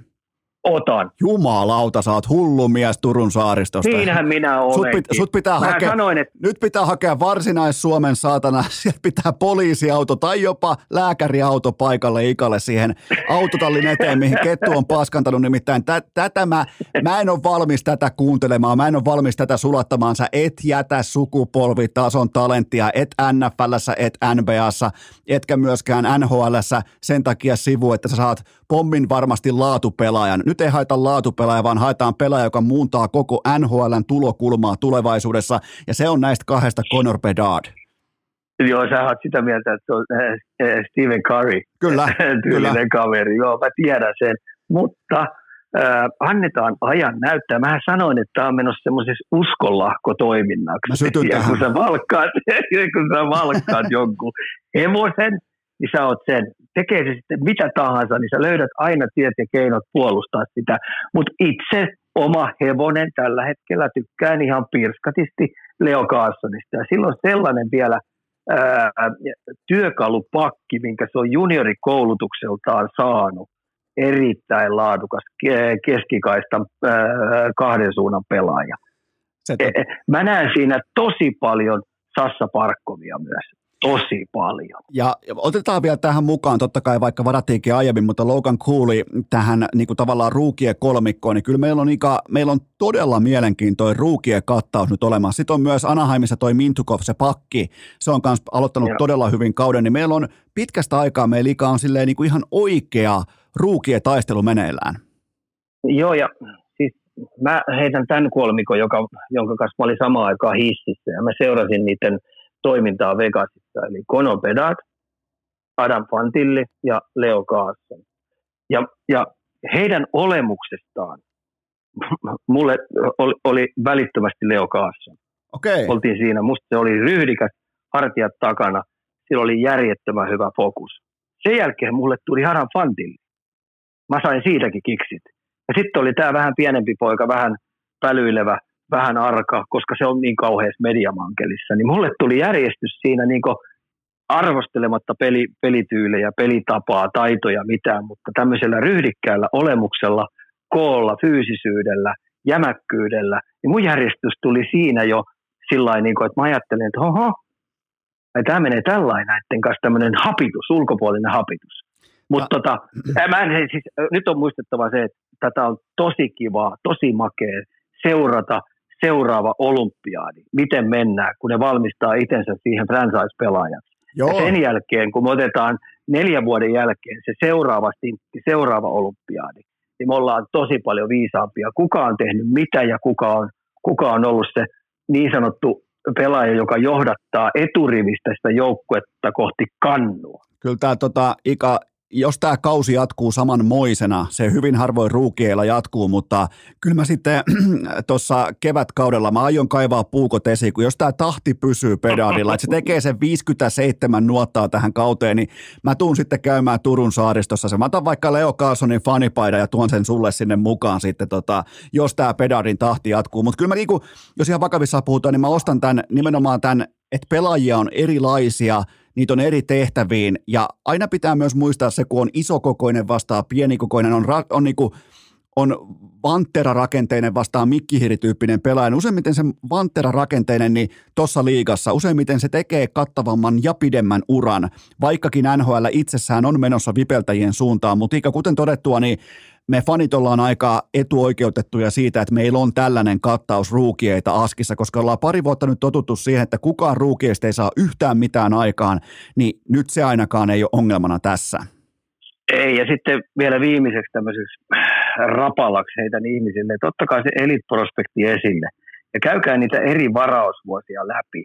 Niin te huomaatte siellä, että kuin määrätyt joukkueet on pystynyt munimaan hyviä pelaajia ohi että siellä on niin jär... että Sebastian Aho 35, Mikko Rantanen kymppinä pihalle. Kyllä. Ja siellä pitäisi ihan oikeasti pallien heilu, että sä päästät tollaisia lohia, laatulohia, niin ohi sun seurasta. Se, se kaikki pitää paikkansa. Kyllähän Ika varmaan voidaan olla samaa mieltä siitä. Mä kaivan tuosta vielä, että mä en puhu palturia, mutta mä pikaisesti kaivan sulle mun suosikin, nimittäin ää, tota, tästä on pari vuotta aikaa. Oli tällainen drafti kuin, taisi olla 2000, yhdeksän, äh, korjaan 2018, tuosta mä kaivan kaikki faktat vielä mun eteen, että mä varmasti ne myös näen. 2017 Ika tuosta. Tuosta me katsotaan, eli 2017 NHL drafti Ika, tämä on mun omakohtainen suosikki, nimittäin Philadelphia Flyers varas kakkosena Nolan Patrickin. Sen jälkeen Joo. tuli Miro Heiskanen, e- Keil Makar, Elias Pettersson. Ei olisi tarvinnut mitään muuta kuin heittää vaikka sokkona tikkaa tauluun ja ottaa mikä tahansa muu kuin Nolan Patrikki tuossa tilanteessa. Totta kai se hampaaton kanukki Filassa halusi semmoisen rymistelijätyyppisen, vähän niin kuin silmälapuilla pelaavan fyysisen hyökkääjän. Mutta jumalaut, siinä oli organisaatioita, mullistavia pelaajia, pitkä jono. Mutta tällaista se on, Ika. Se on nimenomaan tätä. Ja kyllähän se, se laatu, kun näitä valintoja tehdään, on kyseessä sitten NFL, NBA tai NHL, niin se ei välttämättä yhden kauden mitassa, se ei paljasta itseään, mutta sitten kun puhutaan 10 tai 15 vuoden otannasta, että ketkä ampuu ohi, ketkä osuu, niin, niin kyllä se kuule Ika niin menee, että kyllä ne samat sieltä löytyy jatkuvasti. On, ja tässä kun ajatellaan se 2016, kun Pulju oli neljäs ja Juolevi vitonen, niin Take Thompson 26. Kyllä. Mä... tässä on niin aika hauskoja sillä, että tämä on niin tosi kiva seurata – et mä, se, tässä on vielä, mä heitän 20 kisat on mulle kanssa sellainen, mistä on kiva seurata seuraavat kuusi vuotta, että mihin ne maajoukkueen pelaajat putoilee. Mutta mut toinen sen jälkeen on nämä draftit, että et millä tavalla siellä on jätkät kussu oman seuransa muroihin, kun Kyllä. on vääriä valintoja. No, no, ju- Tämä on niin pirskati hauskaa. Just toi 2016, niin, niin tota, siinä otettiin peräkkäin totta kai Pulju ja Juolevi. Ja sen jälkeen kaksi seuraavaa pelaa oli Matthew Katchak ja Clayton Keller.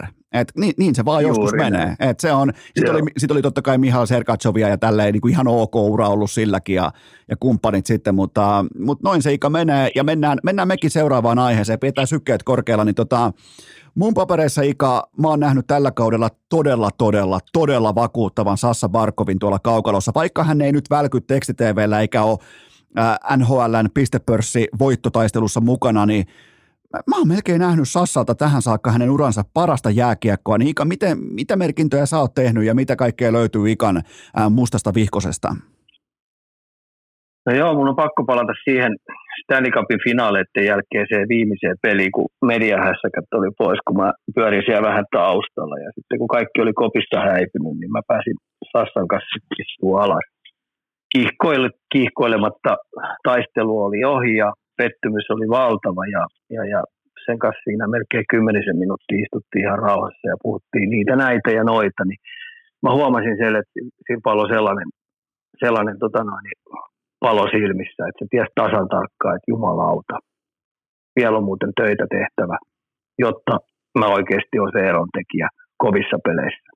Se sai siitä tosi, osa, tosi ison oppiosan ja siinä sitten kun höpöteltiin niitä näitä, niin, niin se tiesi, että hänen pitää olla kestävämpi, hänen pitää olla elastisempi ja jään tasolla hänen pitää vielä pystyä tekemään taitavampia juttuja. Kyllä. Se on päivittänyt sen oman tekemisensä kesän alla, kun mehän tiedetään, että se on urheilufriikki. Se on harjoittelufriikki. Ja tuon kesän niin se on pistänyt oman roppansa ihan eri tikkiin. Se on vissiin sulattanut lihaksia siellä kuusi kiloa pois, koska eihän se mikään lähti ole. Ei todella. Joo, Bar- Barkovi ei mene Ika, kuule, se, se ei mene lä- läski, läskifillarilenkille niin kuin me. Se, se ei mene. Ei, eli se on tota noin, aerobisia pohjia ja elastisemmaksi ja tehnyt sen paksun lihaksen pitkäksi lihakseksi. Ja nyt se näyttää sellaiselta isokokoiselta, vähän niin sanotusti, e, en mä nyt sano 800 juoksijalta, mutta sellaiselta ää, jäntevältä 400 aiturilta. Okay. Ja tota, kyllä, kyllähän se näyttää nyt siltä, että tota, ei sitä pysäytä mikään. Se tekee koko aika niitä matemaattisia oikeita ratkaisuja. Sitten kun se on sitkeä ja kestävä, ja tota noin, niin mä, mä oon nauriskellut, kun Rodriguez 3 plus 10 plus 9. Ja sitten tota noin, niin Sam Reinhardt. Kyllä. Silloin sopimus, silloin sopimus katkolla. Se on tintannut 12 pönttöä plus 11. On, on. ja niin 11 ja plus 11 on toi 5-5 pelaaminen. Ja toi ketjuhan on NHL kaikki mittapuun mukaan 5-5 kentässä se, se parhaimmasta päästä. On. Niin, tota noin, niin harmi, harmillista Floridan kantilta että eivät muuten sit millään pysty Sam Reinhardia pitämään siellä. Ei, se on, se, tulee se, kauhean tiliputti. Tämä on tota, mutta se, se, mihin mä palaan vielä Barkovissa, niin mä aina koitan katsoa myös silmätestin ohella. Mä koitan katsoa sitten, antaa jonkin verran arvoa sille, että miten sellainen niin kuin tavallaan suorituskäyrä, miten se käyttäytyy kauden mittaan. Nyt kun on tämä eka otanta jo äh, kasassa, eli yhteensä 14 ottelua Sassalta, niin, niin tota, ihan näiden niin kuin syvän analyti- analytiikan ja syvän datan mukaan niin NHLn parasta oman joukkueensa kannalta merkityksellisintä kenttäpelaajan jääkiekkoa tähän saakka, niin on se, on se ikä ollut. Siis se, se laatu nimenomaan, mm, miten hän pelaa omiin, miten hän kantaa oman leiviskänsä nimenomaan selkeät. Ja jos joku muuten tällä kaudella, Ika, mä voin nyt jo sanoa, että jos joku muu saa selketroofin tällä kaudella, näillä näytöillä, tämä kausi jatkuu tämmöisenä päätyä myöten, jos joku, joku muu edes saa ääniä selketroofi äänestyksessä, niin mä, mä köytän itteni puuhun. Se on, niinku, se on se, mitä mä teen tässä kohdin, koska toi on toi Barkovin dominanssi ollut ihan täysin niinku ylitse vuotavaista nyt tähän alkukauteen. Joo, ja mä otan liput sinne, sinne äänestys, äänestys tota noin, paikkaan ja pahoinpitellä tyhmät ihmiset siellä. Et, et, et, mähän tykkään käyttää sitä, kun joukkueurheilusta on kysymys. Joukkueurheilun äh, ainut tehtävä on sellainen, kun sä oot joukkueurheilun tee pelikavereista paremman näköisiä, tee niistä nerokkaita. Niin Sassa Parkkovi tällä hetkellä, heitetään sille ketä tahansa siihen laitaan, niin kauhea uranoste tulee.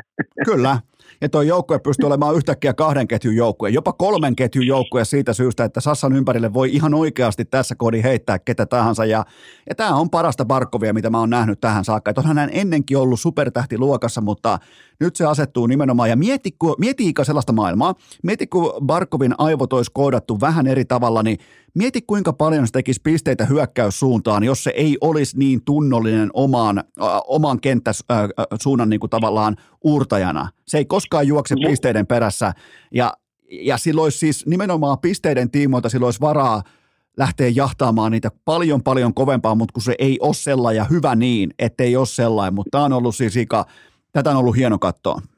On, ja kun mä puhun aina semmoisesta eliittitason nerokkuudesta, Eli, eli millä tavalla sä tunnistat, mitä ympärillä tapahtuu, ja sitten sä koko aika hahmotat, että mitä mun täytyy tehdä, jotta mä oon oikeasti tämän sarjan parhaimpia pelaajia. Sehän on Sassalla niinku se missio niin koko kyllä, aika. Kyllä. Niin se ties sen tasan tarkkaan niiden finaalien jälkeen. Meidän joukkue on muuten, se on kapteeni, meidän joukkue on muuten pulassa. Meillä on jätkiä telakalla aika paljon. Siellä on jätkiä aika paljon rikki. Kesä tulee olemaan tosi raina, rainainen aika monella pelaajilla, pelaajalla. Meidän kokoonpano rosteri muuttuu aika paljon, koska on pari pakkiakin, kärkipakkia pois, tulee uusia pelaajia. Niin mun täytyy olla elämäni parhaassa kunnossa, kun kausi alkaa, jotta me ollaan pudotuspelitaistelussa mukana. Sehän ei ole tyhmä jätkä, niin se tiesi, että tasan tarkkaan siellä on muita kovia jengejä, joilla on all in. On niin kuin the last dance. Kyllä. Niin Sassa tuli hei kesän jälkeen sellaiset tikiset or, oksat pois. Arvostan ja nostan hattua, kun tosi korkea. Ja jos, aikoo, niin, ja jos aikoo mennä idästä toistamiseen läpi Stanley Cupin finaaleihin, niin siellä pitää pystyä sitten tällaisessa yksi-yksi matchapeissa voittamaan Auston Matthews ja Sebastian Ahoa. Siellä pitää pystyä voittamaan Artemi Panarinia, vaikka hän ei olekaan keskushyökkää. Siellä pitää pystyä Jack Hughesia voittamaan, eli Nikita Kutserovi, Steven Stamkosi kumppaneita, niin Sassa tiesi sen, että missä jos jollain osa-alueella ihan vähän on vielä tekemisen paikkaa tai niin kuin ontuu ikään kuin, on se liikedynamiikka, liikennopeus, näitä niin sanottuja vipeltäjiä vastaan. Ja mieti, hän teki yhdessä kesässä itsestään kaukalon nopeimman pelaajan. Joten kuten sanoit, se on älyä, se on peliälyä, hahmottaa ison kuvan, sen ison tarinan ja tekee, eikä pelkää tavallaan tehdä niitä toimenpiteitä, kun tekee sen analyysin ja uskoo siihen omaan näkemyksensä siitä, että mihin suuntaan nyt mennään, niin ei tavallaan niin kuin ei jumiudu niin, että okei, ennenkin on mennyt näillä hyvin. Ei se riitä, että menee hyvin, kun pitää olla paras. Joo, ei, ei, se on niinku just tuolla, että et, tota, no, niin sä päivität sen ja sen jälkeen se on raakaa työtä. Ei ole sitten mitään festareilla käyntiä, ei ole muuten golfin lätkyttämistä, vaan ihan oikeasti sä päivität juuri sitä lajia vimpan päälle tikkiin, mitä sä, mistä sä saat sen palkkaskin. Mennään, Ika, mennään Ika seuraavaan aiheeseen. Ja se on se, että tavallaan niin kuin isomman kuvan keskustelu siitä, että onko NHLäänkin tulossa tämmöinen ikään kuin NBA-tähtikultti niin voimakkaaksi elementiksi mukaan, kun Conor McDavid heitti päävalmentajansa ulos. Eli luovutti käytännössä pelaamisen Jay Woodcroftin joukkueessa niin kauaksi aikaa, kunnes se päätös tehtiin, heitettiin ulos ovesta ja sen jälkeen McDavid pyörii tuolla kaukolossa aivan häntä, häntä vipeltää ja se on kuin sellainen lapsen kasvoinen innokas pikkupoika, että jes, jes, jes, mä sain sen lelun, minkä mä halusin, niin näet se Ika, että tämä on vain ainutkertainen tapahtuma vai olisiko tämä jopa niin kuin uhkakuva NHLlle? Mä menen tätä kautta, että tota Edmonton oli paskas tilanteessa. Et, et, e, mulla on ihan turha tulla lässyttää sitä, että Woodcraft on paska coachi. Se ei osaa päivittää puolustuspelaamista, tai se ei osaa pistää karvauspeliä kuntoon, tai se ei ymmärrä hyökkäyspelaamisesta, hyökkäysalueen rotaatiosta ja pienten pelien opettamisesta, koska sillä oli voittoprosentti melkein seitsemän. Joo. Mutta tämä viimeinen stintti, mikä tuli, niin hei, kymmenestä pelistä yksi voitto. Niin Edmontoni on nyt ihan lirissä, että toi, toi länsi on ihan oikeasti aika kova. Siellä on kovia joukkueita, niin ne jäi niin pahalle takamatkalle. Ja Hollandilla ei ollut mitään muuta vaihtoehtoa kuin pistää se pois. Se joukkue oli niin kauheassa sokkitilassa. Kyllä. Mun mielestä Vancouveri antoi niille sellaiset kolmen pelin litsarit, ettei ne toi, toi, toipunut niistä ollenkaan se oli jär, järjetöntä, niin voisi sanoa näin, että litsareita vedettiin sieltä täältä ja alistettiin henkisestä, että niillä on nyt häntä koipien välissä, kiitos Vancouverin. Että Rick Toket onnistui pelisuunnitelmassaan täysin ja ne ei toinut sitä ollenkaan, niin Hollandilla ei ole muuta vaihtoehtoa kuin painaa risettinappulaa. Lähdetään uudestaan ja tuli toi uuden coachin sinne.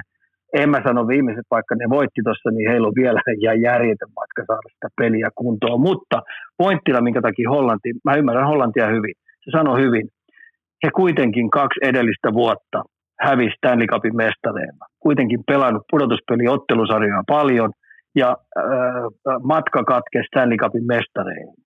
Niin heidän mielestään heillä on kore, eli toi rosteri on riittävän laadukas pärjätäkseen, niin toi muutos oli vaan tehtävä. Mutta Oi. paljon on takamatkalla ja paljon tuon joukkueen pitää tehdä.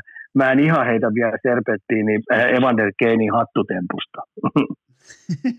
Joo, ei mulla, mulla ei ole myöskään mitään tota vastaan, että päävalmentajaa vaihdetaan, mutta nimenomaan tämä, että McDavidin pelikieli, peli-ilme, kaikki tämä on ollut hyvin kuvaavaa tässä koko saagassa, ja niin se pitää ollakin. Mulla on siis Mulla ei, mulla ei niin kuin näin yrittäjän silmin ole mitään ongelmaa sen kanssa, että 13 miljoonan, yhteensä 100 miljoonan dollarin investoinnilla on enemmän painoarvoa kuin jollain vaikkapa coachilla, mikä tienaa sen pari miljoonaa. Totta kai sillä McDavidilla on kaikki ton organisaation avaimet, valta ja voima käsissään, niin kuin pitää ollakin, jos aikoo menestyä. Joten tota, Ika, nyt sitten uuden Joo. valmennuksen myötä, niin povaatko kuitenkin, että Oilers tekee nousun? Vaikeet tulee olemaan, ne jäi niin pahalle takamatkalle ja tuo peli ei vielä näytä siitä, että, tota, et, et se olisi niin näpeissä. Esimerkiksi Draisaitteli eh, tänään tätä ja huomenna tota, se on koko aika vihaisen oloinen. On, se on totta. Riippuu, se, se, niin, se riippuu vähän, että mi, mi, millä jalalla se on aamulla herännyt. Ja se ei mun mielestä ole kauhean hyvää liidaamista. Ja McDavidista oikeasti paistaa se, että se peli on tosi paljon pakottamista. Ja se voi olla, että ne median ja Edmontonin paineet on tässä nyt näiden vuosien aikana aiheuttanut hänelle tosi ison rasitteen sinne päänuppiin. Että se ei nauti sillä tavalla pelistä, mitä, mitä se on aikaisempina, vaan se on oikeasti innostunut joka kerta pelistä ja se näyttää niin kuin efforttia muille omalla tekemisellään. Nyt se peli on enemmän tai vähemmän pakottamista. Ja sitten toinen homma, NHLkin on sellainen sarja, että jos se koppi, siis me puhutaan kopista, ei valmentajista, jos se koppi on yhtenäinen, sitoutunut, innostava, arvot on kohdallaan ja ne vaatii toinen toisiltaan e, maksimaalista eforttia, niin silloin sulla on sauma pärjätä. Ja tällä hetkellä mä en näe sitä koppia, mä en näe sitä jengiä niin yhtenäisenä, että oikeasti tuosta voisi tulla hyvä tarina. Otetaan niin ihan loppuun vielä. Urho Vaakanainen, me ei olla ihan hirveästi hänestä puhuttu tässä perkuulautojen aikana, mutta äh, nyt totta kai tehojensa kanssa pinnalla, mutta miten, miten niin sun papereissa, miten Urho Vaakanainen on pelannut? No ensinnäkin on muistettava se tarina, että silloin on ollut tosi paskoja säkiä. Silloin on myös niinku kolhuja tullut ja sitten kun on tullut kutsua ylös, tai olisi pitänyt kutsua tulla ylös, niin, niin ylhäällä onkin ollut niin kovia pakkeja, että sit se on aina siirtynyt ja siirtynyt ja ei ole tullut sitten kolhuja sinne, että olisi päässyt ylös. Niin tota, tämä Bostonista siirtyminen Anaheimia, nyt kun se sai tämän stintin ja rakentaa sitä joukkuetta, niin mä annan työnimelle uh, Urho Vaakanaiselle Esa Linder. Joo. Siinä on semmoinen minäkuva, kun hän pitää tämän pelaamisensa, mitä siinä nyt on koko aika. Se on luotettava tällä hetkellä – puolustussuuntaan, se on luotettava jäähyjen kannalta, se on luotettava kaksi kamppailupelaamisessa, se on luotettava oman maalin puolustamisessa. Että tota noin, se pystyy aina taustat pelaa pois.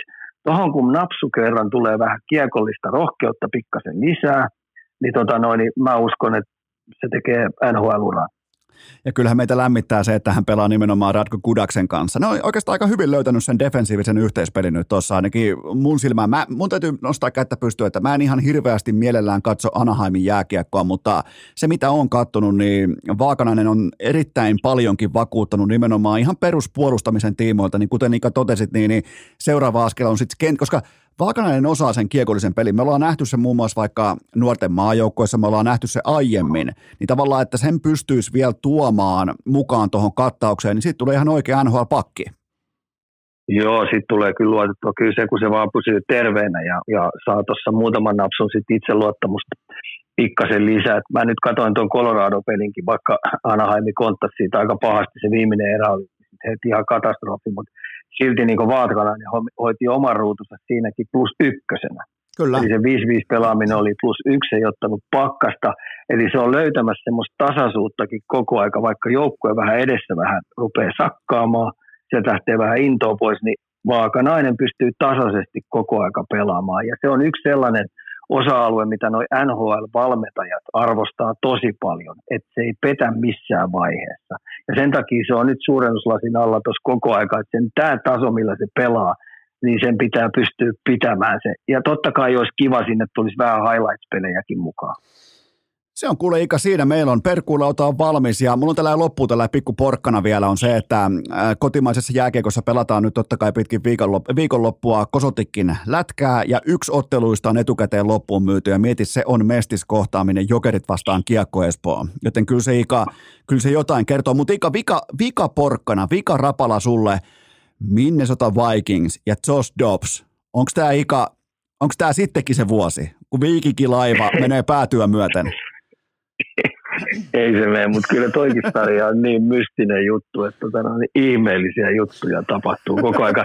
Ja välillä tuntuu, että tota, no, niin kirjoittaako ne joukkueet etukäteen näitä tarinoita, no, kun ne päättyy on, siinä ihan lopu. Niin, siihen, sitä on epäilty. Which hour päättyy. Niin, sitä on epäilty, joo, mutta tota, e, e, en mä jaksa uskoa, kun mä katson, niin kun ne jätkät taistelee tilasta ja ajasta siellä, niin kyllä siinä on hei oliin. Mut mietipä, mietipä markkinoinnin Ika, kannalta ihan huikeet toimia. Mietipä Ika, NFLn kuumimmat joukkueet tässä kohdin on molemmat vähän niin kuin sun omia sydänkäpysiä.